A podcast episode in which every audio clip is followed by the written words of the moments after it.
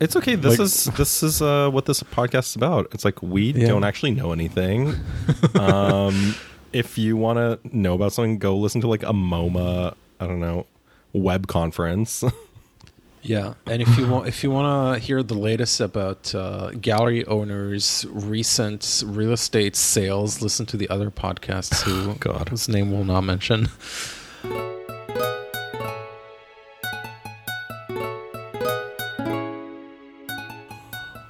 So how's how's the weather? Oh, terrible.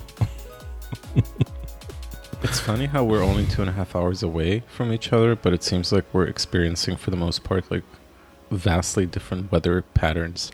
Oh my God. It's, well, the last few days were really hot and humid again, but then storming, and now it's just like twenty Celsius and raining. Mm-hmm. There's just no and- rhyme or reason to it.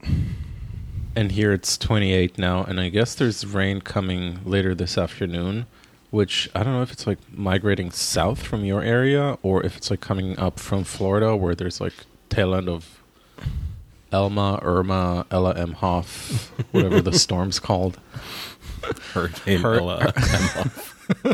Hurricane M. Hoff. Oh my God. So what have you been up to these past few days? As if I do, as if I don't know. Well, maybe we should tell the listeners what we've been up to. Yeah, what did you do on July fourth, Pershamek? uh, well, my friend Amir Guberstein came from New friend York of the City. The world famous New York City. World famous Amir Guberstein came to world famous Ghent, New York. Um, we had so much fun. Yeah, that was a... Uh, That was a top shelf day. Yeah, a top shelf fourth of July. One for mm-hmm. the memory scrapbooks. Mm-hmm. Um, okay. For, for the, literal, the literal scrapbook, because we have a uh, packet, a handout. We have a handout. We have a pin. We have mm-hmm. other memorabilia. Uh. Yeah, so uh, early in the morning, I embarked on a two and a half hour long journey Thank to you. visit visit Thought of the Pod in Ghent, uh, New York. Uh, at his, uh, actually, should we be saying that because visitors are not allowed at your residency? So I don't want to. Well, you were not blo- at the residency. You were. You picked me up at the visitor center, which is allowed. True. Yeah. Um. So yeah, we met at the visitor center. I was so happy to see you. Yeah, um, that was a that was a good reunion. It was. Uh, and then you had planned a really fun day trip for us mm-hmm. of historic proportions. Mm-hmm. Can you tell the listeners what that was? Um, so turns out a ten-minute drive away from uh, Art Omi from Ghent, New York is Kinderhook, also uh, known as the uh, residence of the U S eighth president, Martin Van Buren. Um, and turns out there's uh, not turns out, but there's a national park there. And turns out that same day, July fourth, was the first day they reopened after a after their uh, year long COVID lull. And um, yeah, I picked you up at Ghent, and we went over to just res- register for the uh, for the tour, which we assumed was going to be packed, and so we wanted to get there early. Little did we know there's there's scant interest in in M V B in twenty twenty-one. Um, so yeah, we just we signed up for the uh, we signed up for the tour, and I guess then drove over to uh, Kinderhook.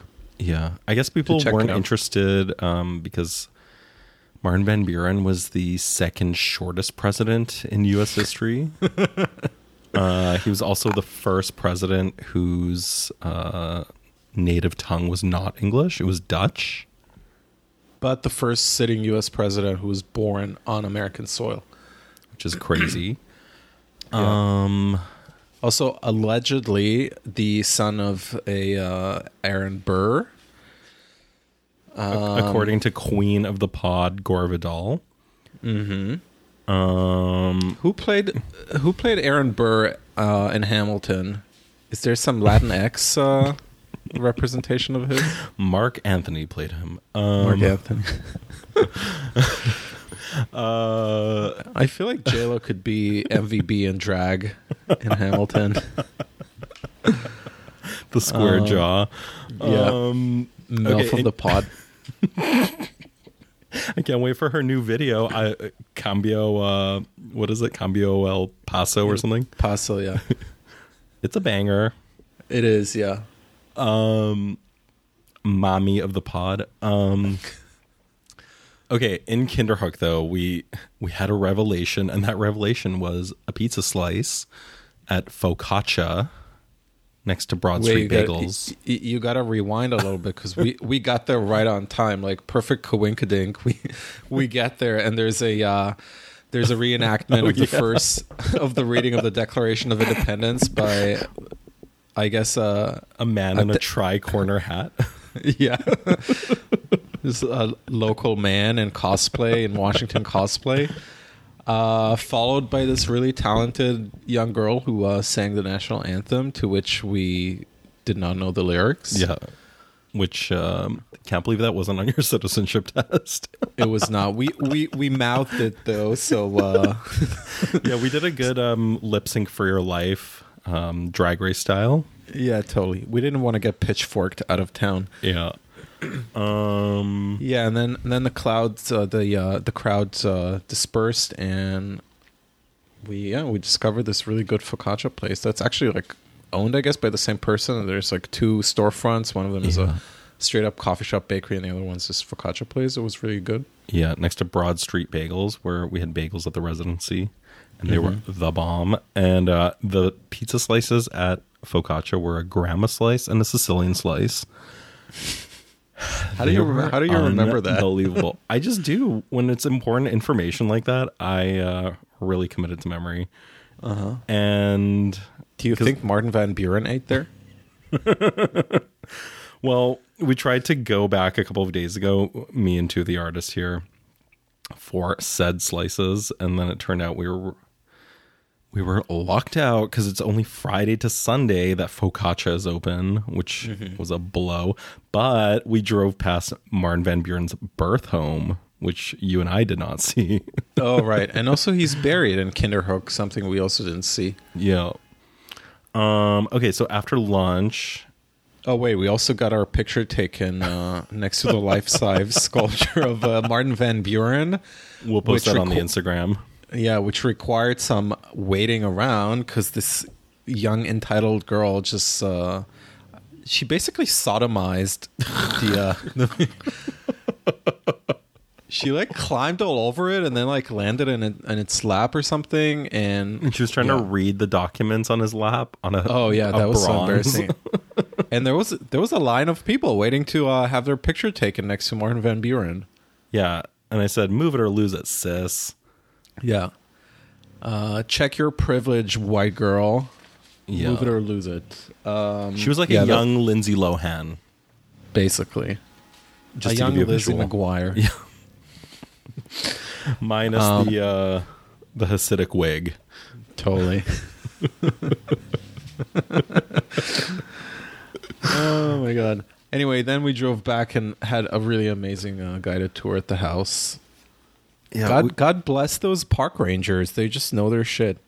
Yeah, he knew it all, and he was twinkish, and um, but still in command of the situation. Absolutely. And uh, what are some what are some revelations and astonishments uh, from our uh, guided tour? Well, um, the first toilet in New York State was in Martin Van Buren's house mm-hmm. uh, with Wedgwood porcelain. A blue and white porcelain uh, cistern. Pretty, incre- pretty incredible. Like, considering the stuff they ate back in the day, that their shit's content didn't like wash out the uh, the decorate the decorative the or the ornamentation. I mean, just think of a normal toilet. How um, the acids in your urine like make it look horrible. Yeah, basically. And it was pristine. That that uh, cistern was pristine. Mm-hmm. That was pretty incredible. Uh, and it was like a mahogany cabinet that you sat upon. Yeah. It kind of looks like what the Queen's train car twink, train car's bathroom looks like. Totally. If you can imagine it, we'll post some pictures. It was very opulent. Um, there was a bathtub. There was a sink. There was indoor plumbing. Like, you would pump a pump in the basement to bring water up to a tank. Yeah. It's pretty And, impressive. Like, servants, servants' bells that are wired throughout the house. Yeah, with actual wires that pull on bells. Like, this is late seventeen hundreds, just to... Give... Uh, no, eight, eighteen thirty. Oh, sorry. eighteen thirties. Never mind. I guess the important facts you don't remember. Just kidding. Um, yeah, it was pretty impressive. And as I, uh, at some point I asked our tour guide if, uh, why he had not mentioned Aaron Burr in his entire tour. And he then claimed this is all a myth. And there was no, uh, Thank no you. truth to this story. Thank you, American revisionist history. Basically. Um, um yeah, that was a really fun, uh, sort of a, uh, moment getting transport, transported back in time. Yeah, it was really, really interesting. It's like uh, a time warp. Great patterns, great wallpapers. Yeah. The only downside to them having just reopened and doing so in baby steps is that the gift shop was closed. Yeah. So and, we took matters uh, into our own hands. Exactly. Because when I went on a tour uh, at the Teddy Roosevelt House here in Manhattan, thankfully the, the uh, gift shop was open and I was able to get a, a keychain, which I still have on my... Uh, on my person every time I leave the house.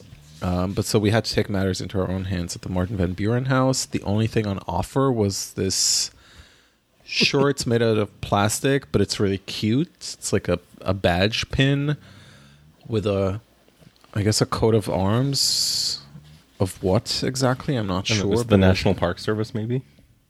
Oh, was it? I guess so. And yeah, it says Martin it Van Buren on it. It's, I guess it's, it's like a Junior Ranger badge thing, which is uh, us and, which is us but they don't just hand it out. You have to fill out a really extensive packet, a handout with a lot of like activities, like creating your own family tree, drawing your neighborhood map, creating your own community wheel, which is like the circles of a uh, how sort of significant things are in your life, from like a close circle to an outer circle. What else? We had to draw our own uh, coat of arms, which is where we had to inject some of our art savvy. Our coat of arms is comprised of uh, three sections. At the bottom is kasha. Top left is a pizza slice, and top right is abstract art. The best is that he made us do it. Like, I asked if he we could totally just have the pins. It, yeah. He's like, no, you really have to do it. No, they were such sticklers. And we also d- didn't want to mess with the other ranger who was such a, like a, a frown face. I know. He was like, he reminded me of the teacher from Clueless, like that yeah, old totally. man. Um, yeah. And then I loved our archaeological dig. Yeah, that the, was great. Where it said, what, what would be found under your house two hundred years from now? So Pshamak very uh, artfully drew a smartphone. What else do we have here? Sorry, I'm trying to like decipher, stick. decipher your hieroglyphics. Oh, uh, Birkenstocks looks like a loaf of bread. uh, soda stream maker, a prep pill, and a thirty-two gigabyte U S B stick. Oh, sorry, and also a a uh, rejected application from Skowhegan. The giant denied stamp on it. Oh my God. And then looking back at it, like I realized there's some questions that we didn't even answer, which is I guess why he uh, why he made a stink face. Like uh, like towards the end we just completely skipped like whole sections such as like uh, uh, it's like open open questions about the legislative branch, the executive and the God. judicial ones, and then like uh, what else did we miss? What do you do for fun with your family? Like comparing it to what they used to do back in the day. um, um, it took us at least fifteen minutes to do this, which I'm assuming it would have taken children over forty-five minutes. And it was a hot day. Yeah. Did we even get a clipboard? No. No, we did not. We had to do it on our thick, sweaty thighs. Uh, uh, well, so I guess the, the stickler ranger went through page by page and begrudgingly yeah. then gave me a pin, and I said, well, could I please have one for my friend? We're brothers, can't you tell? Yeah, exactly. So um, we got our pins. Yeah. Hmm. That was a really fun day, though. That was. Uh, so oh, and your... then we went to Dairy Queen. Don't forget the part you're trying to hide, Amir. No, I mean, before, was it before or after? Oh, yeah, we went to Dairy Queen, and then I, uh, and then I absolutely did not visit you at the residency because that's not allowed. Exactly. Um, I only got to see your epic abstractions from afar. From the car. It's true, because you can see them from the highway. True. So if any of you uh, drive by, uh, I'm looking up the highway. Um, uh, if you if, dri- if if you wind up on County Route twenty-two, I was just gonna slow, say that. Slow down at the uh, at the uh, letter S road bend and. Uh, Look out the window, you might see some original piss check, a uh, epic abstractions. Just don't steal them, please. Yes, I'm just surprised. So you, your studio is uh, so you share a big barn studio with some other artists on the uh, residency right now, and it's like the sides are open. Basically, they're just. Uh, oh yeah, it's just mosquito they're netting. They're screened in. Uh, How, yesterday there was like, a severe thunderstorm, and you could yeah, feel that's it. what I'm. That's what I'm thinking. Like there's there's been such like intense summer storms up there here as well. Like how does it not rain in? Uh, no, it totally does. Like you can feel a mist coming in as the mm-hmm. rain's hitting the netting, and let's say you can see that maybe one to two feet in the floor is wet. So that's that would scare the hell out of me. Totally, it's crazy. I'm assuming no one's making work on paper. Uh, some people are, but they're nowhere near that. And if if they are at the front, they're like really doing it at the back of the room. Right. Um, Honestly, the elements are my biggest, just my biggest fear as it pertains to my work. Oh, totally. Like my, my studio, you know, is a, uh, the big window faces the water, basically. It's like all the way down in Sunset Park by by the water, basically. And like... Yeah. Any slight storm, if the window's cracked like half an inch or something, rain would like find its oh, way God. into the studio. So at this point, either everything has to be like completely shut uh, close, or I have to put away stuff. Oh God, that's annoying.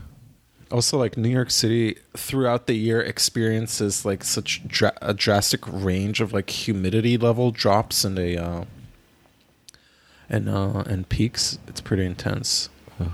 I, I learned my lesson the hard way from my first solo show here in the city that I, uh, all the work was basically on paper, oil on paper. Oh, yeah, I remember that. They look great, though. Thank you. It's um, just, uh, yeah, very emotional work in the sense that uh, when, a, when the humidity goes up, uh, the surface reacts to it, but then when the humidity goes back down, it's just like, it's flush again. Yeah. Whatever. Uh, you want to talk a bit about your process and your uh, newly found creativity in the studio? uh, And the residency? Uh, well, I was very inspired, as I said on the last episode, by the epic abstraction show at the Met.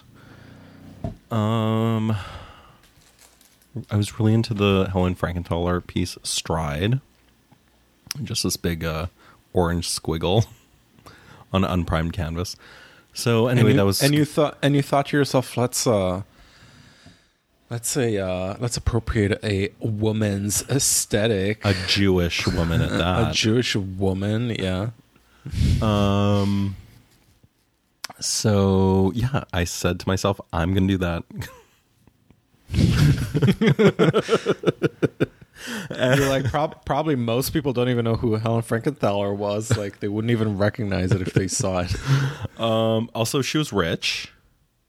She was from a... Oh, was we- she? I... Yeah. I She was from a wealthy family, so also doing some class appropriation there as I grew up working class poor. Um, I mean, of course she was rich. I guess we talked about it in one episode where who could really afford oh, this totally. sort of line of work back in the day? Even just the materials. I'm sure they were even more expensive than they are now. Yeah. It's it's like when you watch Price is Right and it's like, a new dryer. And it's like eighteen hundred dollars and it's like nineteen eighty-seven. Right. Um, so yes, it was definitely being an ABEX artist, unless you were C I A funded, was definitely right. a rich person's game. Wait, do you think the C I A straight up funded it or just promoted it? No, I'm sure it was just the State Department promoting it and, like, you know, paying for a show to happen in London or something. Like, yeah, you think there was active funding? I think so. I think that's how they promoted it. I mean, you know, or I'd any of those curious. foundations where it's like, where the blank foundation is going to pay for the show to happen at, like, you know, a museum in Paris. Right. I think that's how it just all happens. It's, it's like, uh, because it's nothing like overly sinister. So it's just, uh, just a chain of people kind of greasing palms and situations, which right. is no different than the art world as it is today. Do you think the C I A funds any art movement these days? Well, I feel like Pussy Riot is definitely like a C I A thing. Not that like the C I A started uh, this artist activist group, but I think they definitely what, latched on. What makes you say that? Is there any, anything psyopy about it that... No, I just think it's like taking advantage of the situation. The same with Ai Weiwei, you know, like mm-hmm. this thing's happening. Someone is pushing up against an adversary of, of like the U S government. Oh, I see. And then it's kind of like, okay, how can we now make this situation bigger than it is? Right. Because it's like, why was there this disproportionate amount of attention to like Ai Weiwei or Pussy Riot when that was kind of blowing up? Do you think the uh, the C I A is a uh, it funds uh, all this new queer figuration and those bland like uh, B F A-esque like a uh, candid portraiture of your like family? Honestly, probably. Like as as the new opiate of the masses, just to like numb numb your thought process and they, uh, curtail and curb any like potential uprising. No, I think it's more, I, again, I think it's the whole, like, the East versus the West thing mm-hmm. of, like, this is happening, like, queerness is accepted here. It's not accepted in Russia. Um, yeah, I don't think someone's, like, sitting in a C I A office planning this or anything, but right. I'm sure it doesn't hurt anyone to, uh, yeah. I just, uh, obviously it's a dumb generalization, but like I wonder what what the East thinks of the West in terms of art. Like if you were, uh, I know that it's just been, I just read a thing the other day at the art newspaper about how like the bigger, the biggest instit- art institutions in China are only hiring white men, basically. Oh yeah, so, I saw so that. So clear, clearly they're trying to like, you know, copy paste some like seemingly success successful formula or whatever, but like I wonder what your average like art student enrolled in an arts program in like whatever Beijing or Shanghai like think of like Western art in terms of like, is it something that they try to emulate? Is there like influence that makes its way across the continent of the uh, the globe into yeah. China? Do you think like American cultural imperialism is, is finding its way into Eastern cultures in that respect? I would say yes.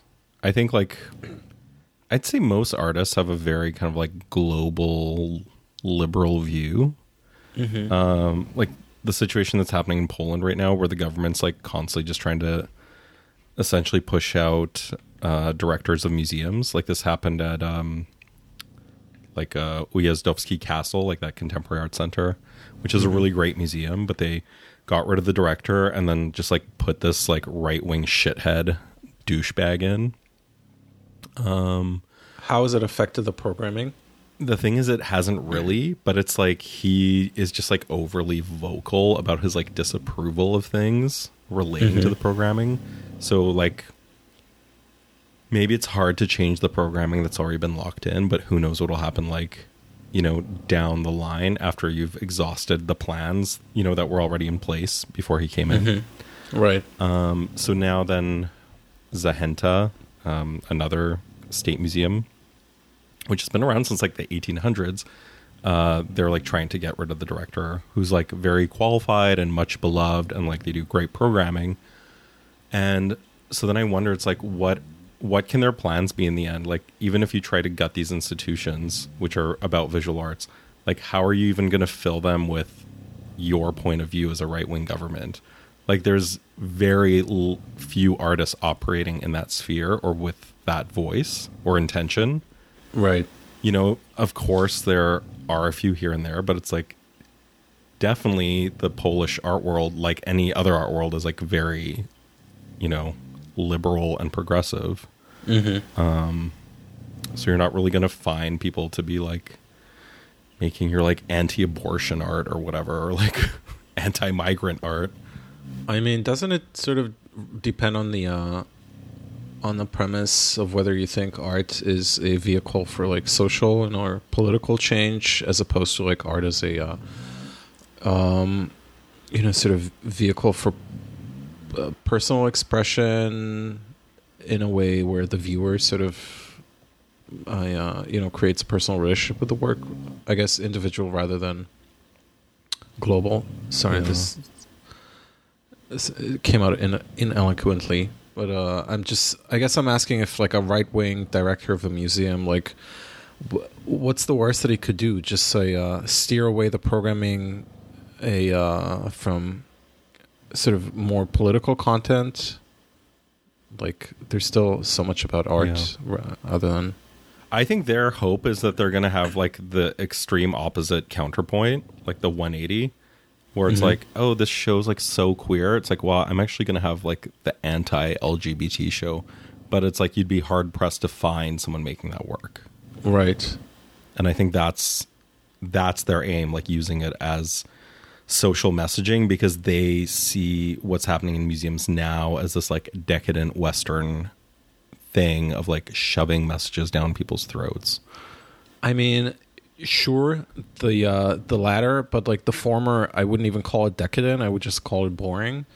But you know I what mean, I mean. I mean, I know what you voice. mean. But yeah, like, yeah. yeah, look, like I see it, Boston. Like I uh, sent you a link the other day. I didn't even realize that Virgil has another show there.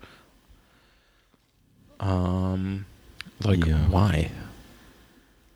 Um, I think it's the same thing. Like you were saying before about like having these blockbuster shows, like the Cause show at the Brooklyn Museum. It's like.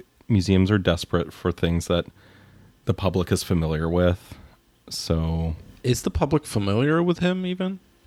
Yeah, I think so. I think like young people are, but it's kind of like, if you want to do someone, something about fashion, like, um, there's a young black designer in America who's showing his first couture show. It's like, why mm-hmm. not have an exhibition about that? Like why does it has to, why does it have to be the most commercial Um, thing, just like the Cause show, you know, like, right? There's people working in like the crossover space of street art and kind of traditional fine arts. Mm-hmm. Um, it's just so boring. Everything's so boring at this point. Sorry, my um, mic's rattling. I went on. Uh, I went online at the uh, to the MoMA website the other day because I wanted to find some exhibition. Their interface is really weird and funny, and so I ended up uh, clicking on their exhibition history, and it landed me on this page that takes you basically uh, to the inception of the museum and has like shows s- sort of the whole lineup from the muse- from when the museum opened in uh, I guess December twelfth, twenty uh, nineteen twenty-nine, which is pretty insane. And so I guess the original location, not guess, but I mean the original location was across the street from where the Trump Tower is currently uh, located. Um, and for some reason, you know, it kind of reminds me of that gallery in Berlin. What's that twelfth? Well, the the original MoMA was on the twelfth floor of this uh, building across the street from Trump Tower. But what's that gallery though? That's in the office building in Berlin. I don't know. Sorry, where Avery, Avery Singer showed with. Oh, Kraupetes Kandi Zeidler.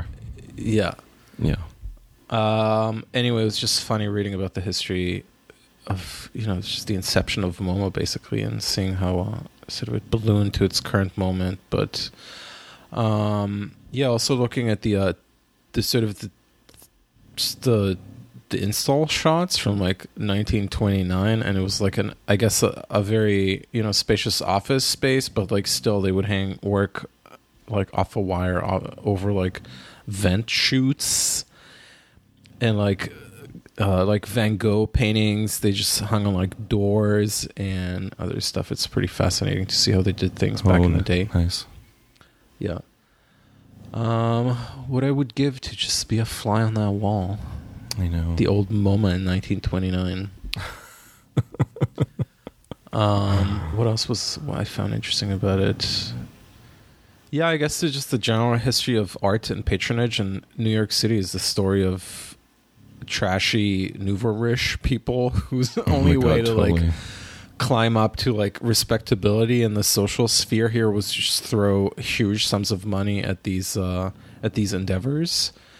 Because, like, you know, the, the Rockefellers and the Vanderbilts and whatever, nobody, like, they, they were considered trash, basically. It's only through their a, um, their endowments and patronage over the years that they've found their way into, like, a, uh, you know, historical respectability, and we think of them uh, positively yeah. looking back. But don't you forget, kids, those people were trash, just like you and me, only without the money. Okay, who were the non-trashy people of the time? Um, Like, who was the old money? I mean, did anyone come with all this wealth? Did, I'm assuming I mean, they would have just any... stayed behind if they were already just rich.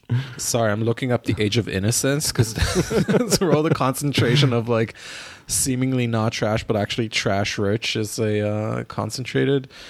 Um, I don't know. I think they were all trash, basically, weren't they? Because like the the robber barons and all the oil magnates yeah. and. Uh, the railroad, like giants and everything like that. That the was monopolization.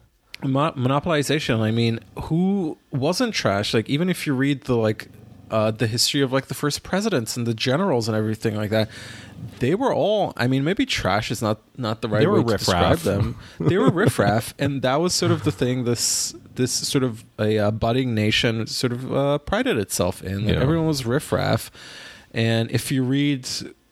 Gore Vidal's um, American trilogy.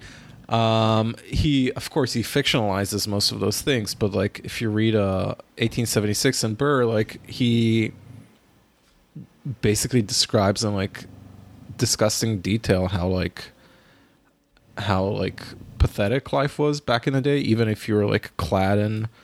You know, army uniform and like you were George Washington or whatever, life was still pretty disgusting, and they didn't consider themselves to be like high society, and it was all just basically twenty-four seven cosplay. Hence um, the uh, debutante fa- balls. That, and also just the the the American creed of fake it till you make it. This is not a recent sort of yeah. notion. This is... This is the very, it's from the very beginning. Yeah, you think Real Houses of New York is something new? Nope. um, yeah, basically. Anyway, highly recommended series, the Gore Vidal, uh, we the should, American. We novels. Should have Brother on the pod, Bart, sometime to uh, go through his like top ten moments of American history. Oh, he's a buff? Yeah, he's a general history buff. Interesting. I'm just oh like I told you, one of the reasons I wanted to go to the M V B house is that I'm just fucking fascinated with anything that's a a uh, period room or a oh, period house. Same. I mean, kudos to any institution that has a period room or a period section. Like even my hometown, Lanana, in the uh, town hall, uh, there's a really low quality like period room that like. Uh, like maquettes and like small sort of scale models of what the town used to look like um, throughout the twentieth century, with like you know the groves and like the um, the uh, citrus fields and everything. Like there were donkeys in the streets, nothing was paved, everything was really like um, rural looking. Uh, so from that to like the Brooklyn Museum's, uh, uh, I, I'll have to look it up. Can you say something while I look it up about about period rooms? I took you to some period rooms at the Met, right? Oh yes, that was fun. Uh, the Rococo period rooms, mm-hmm. So much opulence, but you just think they still right. had to throw their poop out the window. Yeah, absolutely. And the uh, what's it called? The the pot, the chamber pot, the chamber pot. Yeah. And uh, so the Brooklyn Museum has a. Uh, I guess uh, I guess it's life size. It's two Dutch houses. So it used to belong to the Schenck family in the like the seventeenth uh, seventeenth century, And it's the only interesting thing at the Brooklyn Museum currently, which actually, if I'm not mistaken, I was there somewhat recently, and that, that section's closed off, so you have to, like, the only thing open now is, I guess, the Cause show and some other lesser items from their collection. I'm sure um, they'll de-accession it and, like, sell it for firewood so they can get, like, a uh, infinity room or something next year. Oh, my God, totally.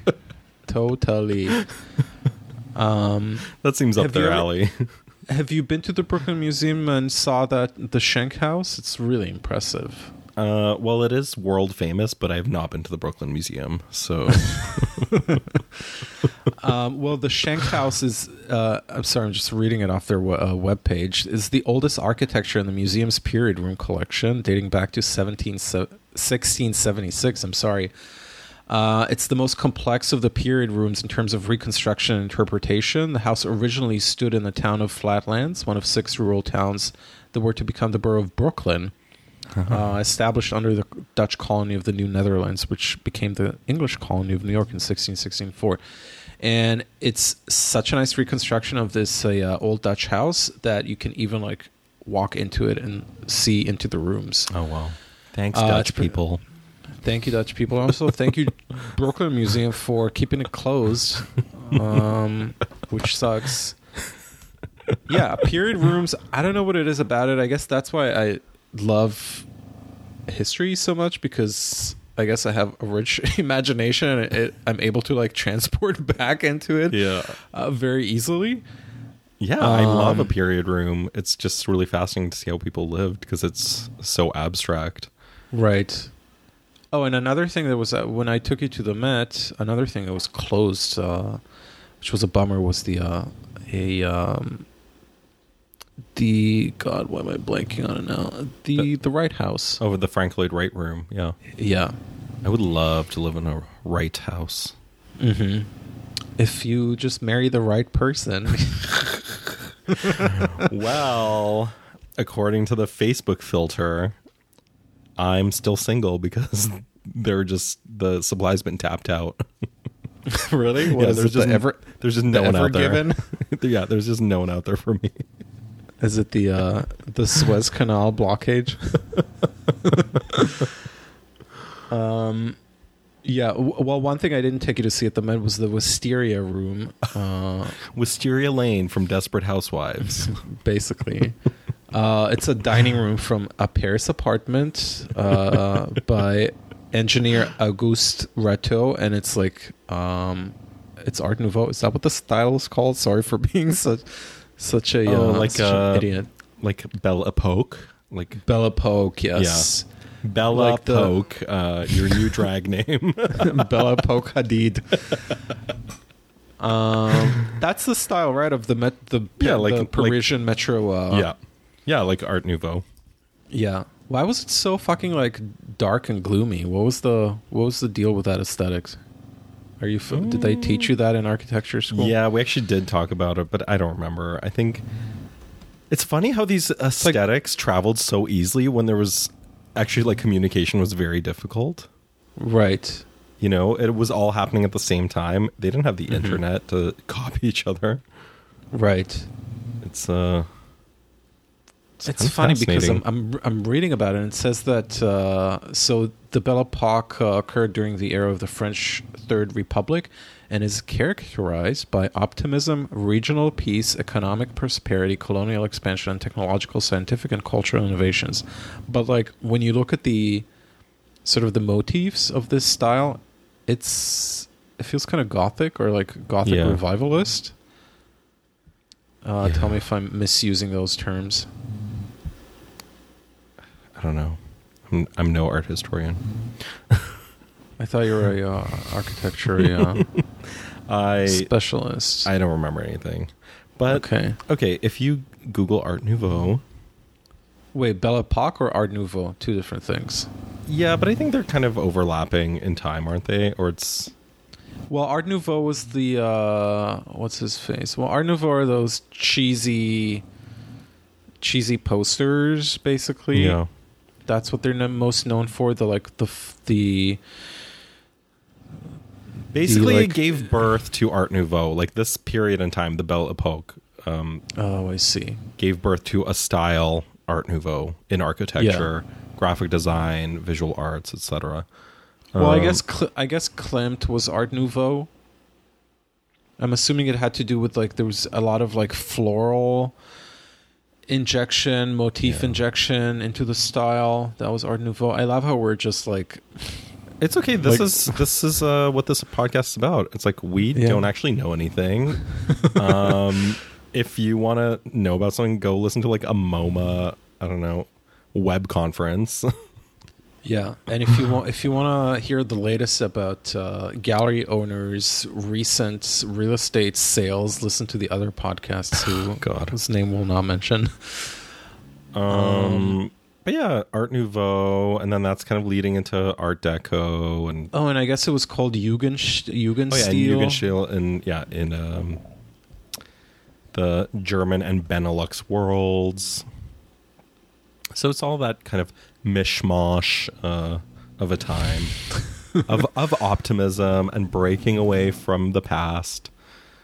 Oh, and I guess that big uh, church in Spain, the Gaudi church. Gaudi was uh, Art Nouveau. Yeah, you could say it's Gaudi. Gaudi, yeah. But it's true. It's like, you know, you go into like an Art Nouveau interior in Berlin. It does feel a bit cloying and dark, and mm-hmm. Um, there's that font as well in Krakow. They used to, or they love to use it on signs. It's this very old-timey Art Nouveau right. lettering. But look, I'm looking it up now, and it says that uh, Gaudi was actually influenced by Neo-Gothic and Oriental techniques. Uh-huh.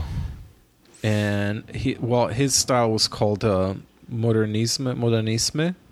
Mm-hmm. But honestly, those things are so fucking arbitrary, and the fact yeah. that we treat them as sort of a, a tenets of like cultural history yeah.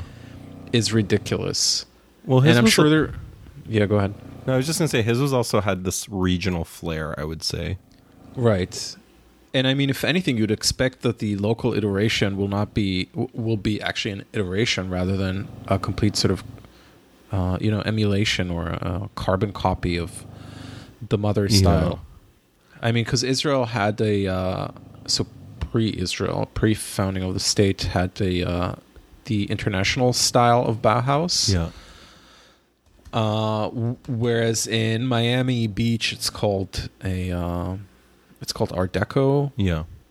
So like, what the hell? How are yeah. those things get decided on? Yeah, exactly. No, and they're similar, but still, the Miami one kind of feels different. Like, there are those buildings that you see on South Beach where I'm like, oh, this looks exactly like an apartment building I've seen in Berlin or something. Mm-hmm. But it, the ones that are more of those kind of like, you know, more prominent facades of like a movie theater or things like that definitely have their own kind of flair. Right. Also, like uh, in uh, downtown L A, the yeah. Alhambra and other Art Deco buildings. Um. Yeah. Uh, it just all I can think of is a Tolkien novel when I see Art Nouveau. Oh, totally. I mean, it just. Well, I guess when was that written? In the twenties. Yeah. Wasn't it written between the so. two wars? I don't know. I don't know anything, people. Like, thanks for the internet. What would we have done without the internet? All I know is I'm really enjoying saturating my canvases, pouring paint, using a squeegee, and yeah, the other kind mo- of squeegee. Talk to us more about your process. Um, well, I've been just really experimenting with uh, this process of staining and pouring, mm-hmm. uh, which was instrumental in our queen, Helen Frankenthaler's practice. Um, she, you know, of course, I know people are going to be making comparisons, uh, and rightfully so, but she apparently invented this process of staining the canvas uh, with, um, with water I, down. Uh, Do you disagree? I don't disagree, but it sounds like it sounds slightly revisionist. I'm sure there's someone must have stained a canvas before yeah. that. Um, It's like right. it's uh, it's it's convenient for the narrative, maybe. Yeah, in twenty twenty-one for, for the like sales the f- packet from uh, Hauser, yeah, basically worth. How's it worth? Yeah, it's, it's like the the first stone that was thrown in Stonewall. It's what, whatever fits the narrative in twenty twenty-one. Oh, it's like uh, what's her name? I'm like the the first abstract artist, the woman at the Guggenheim, Hilma af Klimt. Oh right, yeah, yeah. Invented abstract art. Uh sorry, she did not. Like, God, done. I hate it. I hated that show. But that's so revisionist. It's like it is. Re- actually, it's not even revisionist. Yeah. It's like it's a. Uh, it's like it's out of convenience, just like tweaking the facts or like. No, it's like a pink pussy hat person uh, making that statement, and right. It's like white feminism to the max because it's like ignoring anything that went on anywhere else in the world.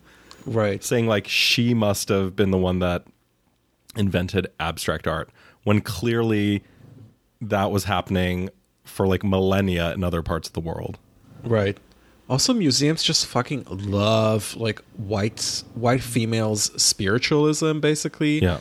They would do anything but to show like a Christian or straight up like religious Jewish art or whatever. They would like any specimen that comes from that territory of like spiritualism, such as like uh you know, O'Keeffe and Klimt and Frida Kahlo to a yeah. certain extent, like they just like sop it up. Yeah. Oh well. Um, so yeah, you've uh, in twenty twenty-one, Przemek Pyszczek invented the technique yeah. of pouring and staining. Yeah, um, tie dyeing even. As a, as a re- yeah. You just drove back uh, to upstate New York after having thrown the first rock stone at Stonewall. Um, an event that deeply impacted you. Um, um, well, okay, so I'm just really feeling the colors, feeling the mood, feeling the gestures. And I mean, isn't isn't that what a uh, abstract or expressionist work is all about? Like, yes, exactly. I actually I've, feel emotionally connected to the work. That, that's ex- I mean, this is exactly why I, for years, have been struggling to perfectly articulate. articulate my work, because at the end of the day it's such a deeply personal process. Yeah. Also, I mean, sorry, it's, it sounds tacky, but like there's truly no other way to describe it. But also I feel finally connected to my body making the work, which also it's like people are so obsessed with the body in art, right? And but in, in, you know, re- representing the body in exactly. art rather than, you know, uh contributing your own sort of body, mind and a uh, yeah. spirit into the work. But they're obsessed with like the idea of the body, people thinking about the body, but actually not being the body or using mm-hmm. the body. Um, right. So I really appreciate the process. Yeah, it's a good it's a good point you made. It's funny how it like it it reduces the body to a superficiality. Yeah. The way it's talked about, sort of dealing with the body rather than, you know, using the body as a like almost a, a spiritual vehicle to create the work. Yeah, because especially with the fluidity of the paint, it's so difficult to control, right? So it really is about these gestures to manipulate the flow mm-hmm. and the paint, but then there's also so much left to chance, which I think is also a marvel of the universe and absolutely a force within the universe. And and I and I mean the whole gestural gestural moment is it, it's a muscle. Yeah. It's a muscle. I mean, the more you do it, the more you sort of are in control of the process, but at the same time, it's still very intuitive. And so, like, when I talk about my work, I often like to look back at it and reflect on the fact that, like, when I'm when the gestures sort of hit the uh, the surface, it's it's like a moment of trance, yeah. almost. Like, I'm not quite there, even though I'm in full sort of muscular control of the movement. But like, that's basically what abstract work. That's how it's yeah. created. You're like a shaker. You are like a shaker. There's a, a shaker Quaker. museum near, nearby that I want to go to, actually. Uh-huh. Oh, that would be a good period room for us. I mean, totally. A living period room. Um, but, yeah. Uh, would also, you say this... Sorry, I got to ask you something. Yeah. Would you say this aesthetic is conservative in twenty twenty-one? Like making a work of this... genre, would you say it's conservative? Oh, I think people, I think it depends on someone's point of view. I think there are people that would think it's conservative. Like, why are you doing this? This has already been done. Like, I mean, what hasn't been done? But that's the thing. It's all been done. Right. I mean, the only things that kind of fully haven't been done are like, I'd say like really out there kind of net art things, you know, because that is such a recent kind of form of exploration and media. But mm-hmm.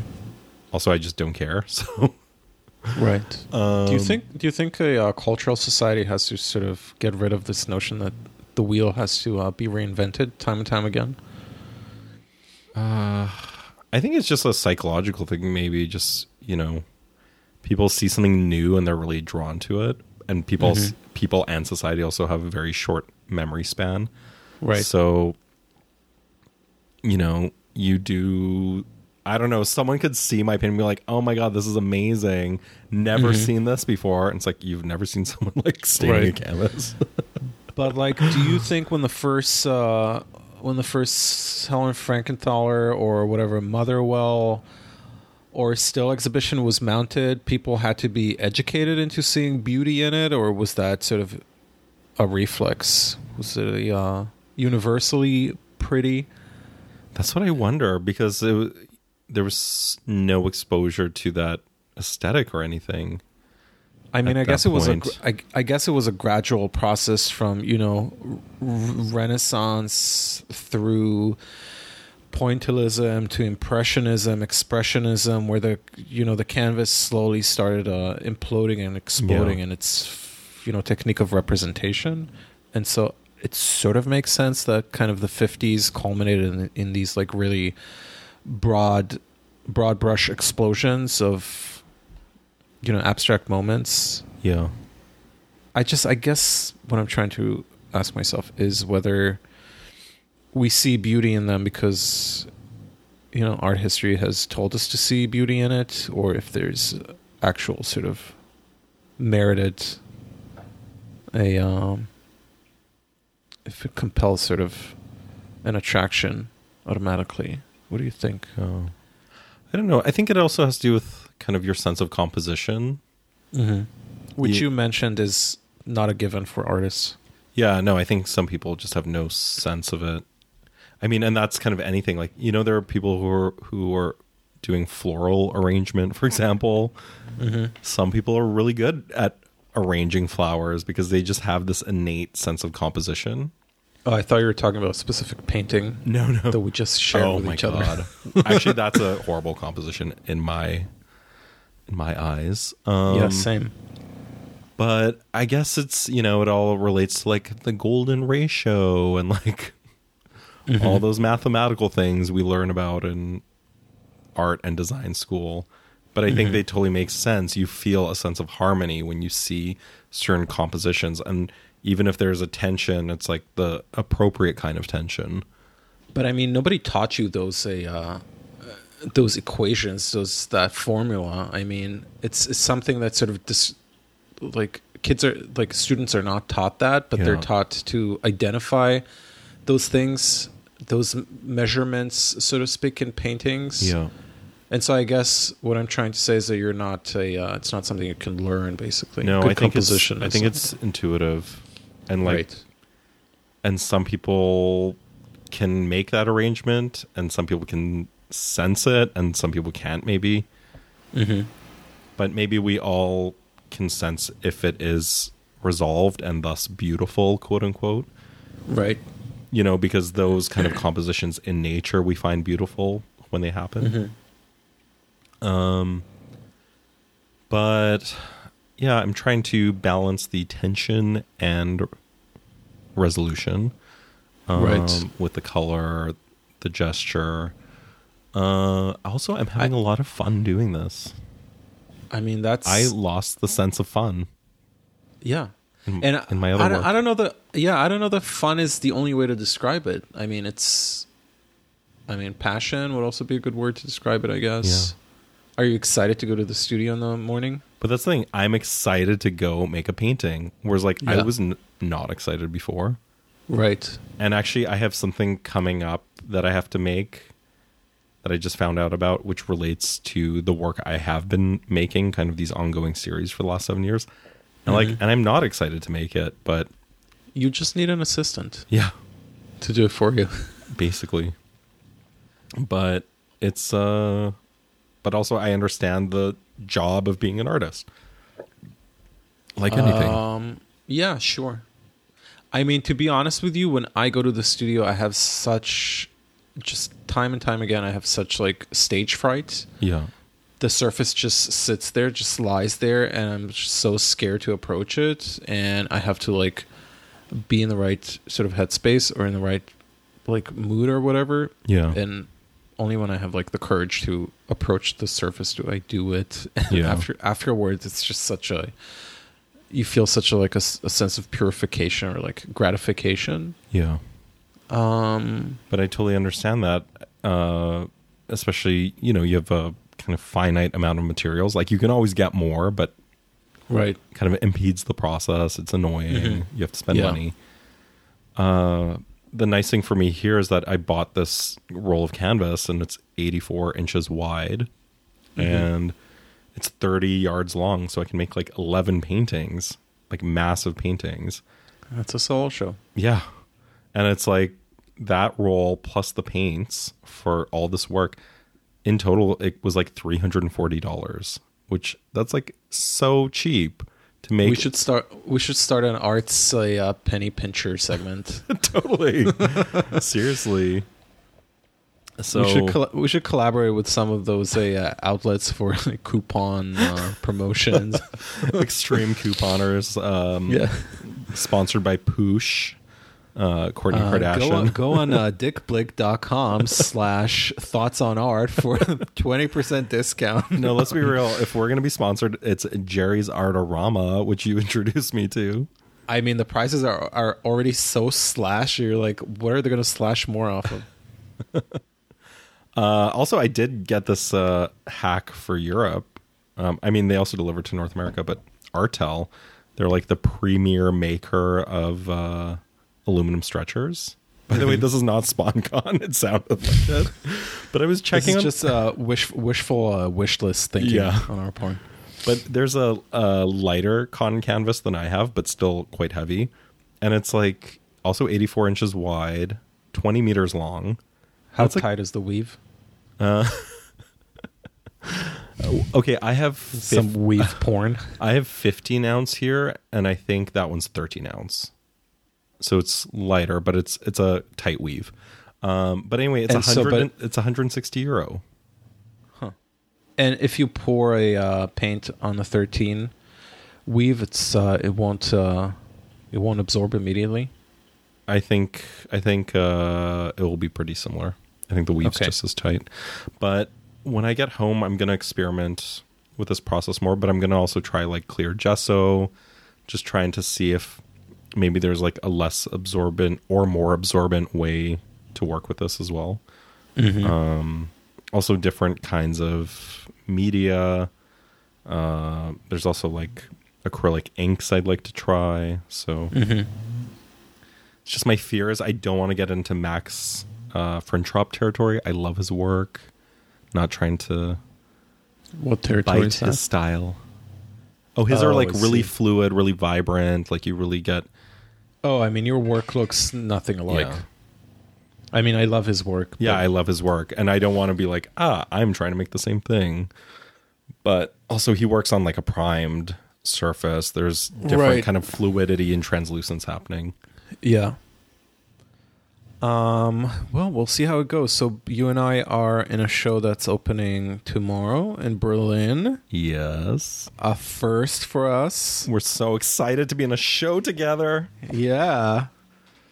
Um. So Berliners, if you're in town, don a mask and go to Setare on the Ufer. Schöneberger at, Ufer. Schöneberger Ufer. What gallery used to be there? So Setare... A uh, Setare is a big Düsseldorf gallery with, I guess, three locations in Düsseldorf and a relatively new one in Berlin as of a couple of months. Um, very ta- talentfully directed by a friend of the pod, Claudia Rech. Claudia Rech. Is that a German? Claudia Rech. I, I I always say Rech. Claudia Rech. Rech. Yeah. Uh, in my seven years there, I was never able to like properly pronounce the ich. Ich. Um, anyway, yeah, she put together this really good-looking, badass group show, um, and it's opening tomorrow. And I'm honored to be in a show with you. Finally. Same. Um, yeah, and I'm sorry I think I won't get to go, but Berliners, if you're out there, please go out and represent. Yeah. And also, friend of the pod, James Crone's in the show. He's a really great artist. Mm-hmm. We're friends, uh, so it's really nice. And this is actually my very first sort of return to uh, Berlin after graduating art school there. I know. Well, maybe you should come in August. I'll I'll push her to have a finissage. Oh, yeah. What date is that? I don't know. But while you check, I will shout out one other thing. Mm-hmm. uh, for the New Yorkers and uh, other tri-state uh, people. Uh, July seventeenth, we're having open studios at Art Omi from one to four p.m. Ooh. So we're in uh, Ghent, New York, which is like, I don't know, fifteen minutes from Hudson. So, uh... Gayville. Yeah. God. Upper, upper and mid faceliftville on the gays. Um... Yeah, so come on down if if you want to see what's happening. You should, and if you're on uh, County Road twenty-two, just honk, and honk fl- if you like what you see. Yeah, and f- and flash me out the window. Um, yeah, yeah, and um, good opportunity also to get some uh, work from some artists. So, absolutely. And uh, yeah, it's always nice to have some uh, some Przemek Piszczek's in the uh, in the uh, works on the Eastern Seaboard. I mean, Thank it's going to be really nice for you to have work here in the States. It will be nice. I'm really hoping uh, some American opportunities pop up for exhibition. Oh, absolutely. 'Cause I I've... mean, the, this is America. Go big or go home. And you've been going big, so you're staying. Thanks. Ready for my blue chip show. Totally. Um, yeah, so our show in Berlin, sorry, I just looked it up. It opens uh, tomorrow, as I said. I guess the preview already happened a couple of days ago, but whatever. Uh, and it runs through August August thirty-first. Okay, so you could come for the finissage. Yeah, potentially. uh, wait, what did you say? What gallery used to be in that space before they moved in? Uh, Oral Scheibler. Oral Scheibler. And I guess Esther Schipper was next door before they moved to... Uh, Blaine Southern's old space. Yeah. But I think Esther Schipper still has space. Or they're further down the street on the Ufer. I see. But I mean, it's uh, it's fancy. I've never dreamed of, uh, look at me, the prodigal son re- returning mm. to Germany. I never thought after graduating with my measly uh, um, diploma from U D K that I'd return and have my work uh, shown at the Ufer. Bigger things to come. Mm-hmm. But I have to say, the show looks amazing. The space looks like a museum. Oh, yeah. Looks like we're I've, in a Hamburger Bahnhof show. Amazing. I was just about to ask you, what's your Berlin-specific like end goal? What would be your biggest Berlin dream? Like uh, where art I would dream. Have a show? Oh, any, I would any l- art. Oh, yeah. yeah. I would love to do something at a Neue National Gallery. Mm-hmm. Either like an outdoor work, because there's a lot of space around that building. It's at the Mies van der Rohe building, um, or something on the ground floor inside. I think that would be amazing. Um, maybe I could do one of my new monumental works I have planned. You should, yeah. Because uh, I have this fantasy. I've made some sketches of uh, kind of having these paintings being kind of like these building blocks of mm-hmm. larger works. Right.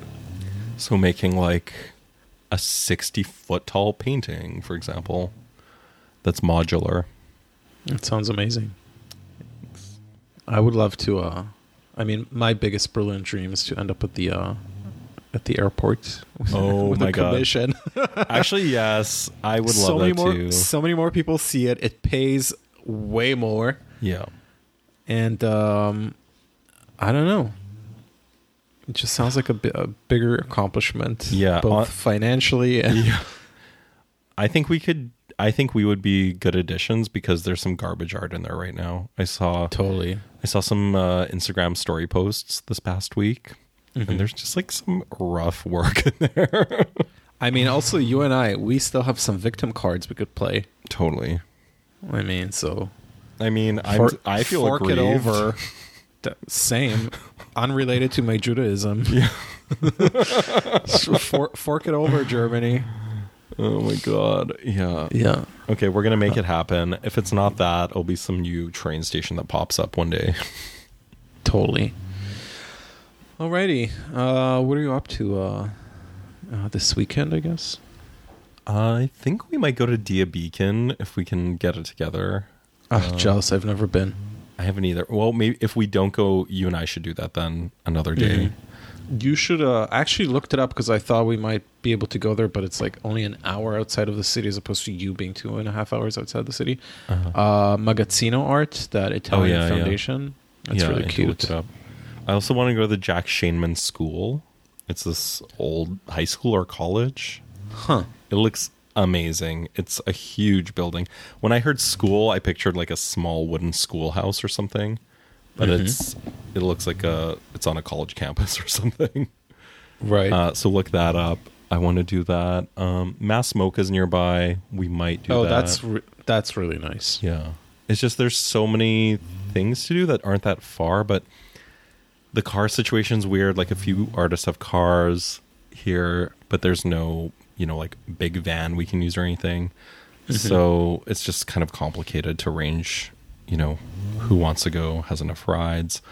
Plus, right. we have like studio visits here and there with this visitors program. Mm-hmm. And would you recommend yeah. this residency? Oh, yes. I think everyone should apply. Mm-hmm. Um, and it's like once you're in, it's free. You don't have to pay for anything.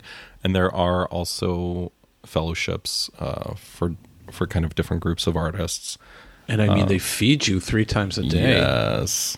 Yesterday there was an amazing blueberry tart. Oh, I, I thought I had you had fourths. Made it. No, no, that was fourths. I had fourths, uh, and the day before there was this kind of like, oh sorry, mic rattle. Uh, there was uh, it was like a chocolate mousse, or maybe it was like a vegan cheesecake, but it was on a, you know, a crumbly bottom. Was so good. Mm. Um, also, this week we're going to Applebee's. I'm very excited for that. Is that an arts foundation in upstate New York? The Applebee's collection. Um, yeah, there's a lot of crap on the walls. That's in the collection. What uh, about the uh, Chuck E. Cheese Contemporary Arts Foundation? Um, but anyway, there's a five dollars special on Bahama Mamas and strawberry daiquiris right now at Applebee's. What is Bahama Mamas? It's like a blue curacao cocktail with like uh-huh. Captain Morgan rum. Just don't get wasted again like you did in a, uh, a Dallas oh B B Q in the middle of the day. With friend of the pod, Ellie. Hey, girl. Hey, Ellie. um, okay, that sounds fun. Yeah, can't wait. And what are you up to? Uh, going to visit my cousin in North Carolina. Oh, so nice. We're gonna hit the road on early dawn tomorrow. Oh, have a safe drive. Thanks. Make sure you stay and, hydrated uh, and have snacks. I will. And um, yeah, that's about it. Just uh, that's yeah, that's it. Nothing, nothing new or interesting on my end other than that. Okay, and also just make sure you set aside some museums you haven't been to for my return to New York so we can uh, make some shady visits. God, you know what? I fucking wish the Transit Museum would reopen. I just cannot for the life of me understand why some museums haven't reopened. Um, let's see what the current status is on that. Because like, I know that the Neue Gallery has finally reopened like a few days ago. Um... But no, New York Transit Museum temporarily closed. What is up with you? It's, it's like hands down the best museum um, in New York. Oh, get it together, losers. They should. Oh, that's so annoying. I guess we should go see the Louise Bourgeois show at the Jewish Museum. Cause oh, yeah, let's do that. Awesome. And I've never been. Yeah, and maybe the Guggenheim can get it together and have some interesting shows uh, for a change. Yeah. Um, I actually just saw I just saw that a um, uh, Lynn Hirschman Leeson show oh, yeah. at the New Museum yesterday, which was pretty interesting. I was like ready to write it off because it was just so packed with items and a, uh, other artifacts and stuff like that. But at some point, I just like delved into it, and it's pretty fascinating. So you said you know her, right? Yeah, yeah. Not personally, uh, obviously. Yeah, you know her work. I mean, yeah. So her work, very fitting to the New Museum, is very like. It's like a tech lab, basically. She was like an an early sort of adopter of a lot of these like technological gadgets and stuff like that, and has very uh, inventively sort of uh, created artworks utilizing those new inventions and stuff like that. So it's pretty interesting. Um, I usually don't like this like side of the New Museum that's just so like, hey, uh, how would you call it? It's like so so. techie in like a didactic way that I find yeah. very uninteresting for the most part. Uh, but in Leeson's case, it's a really interesting exhibition. So go check it out if you're in the city. Um, and that's all, folks. Cue the sound effect. The, the, the, that's all, folks.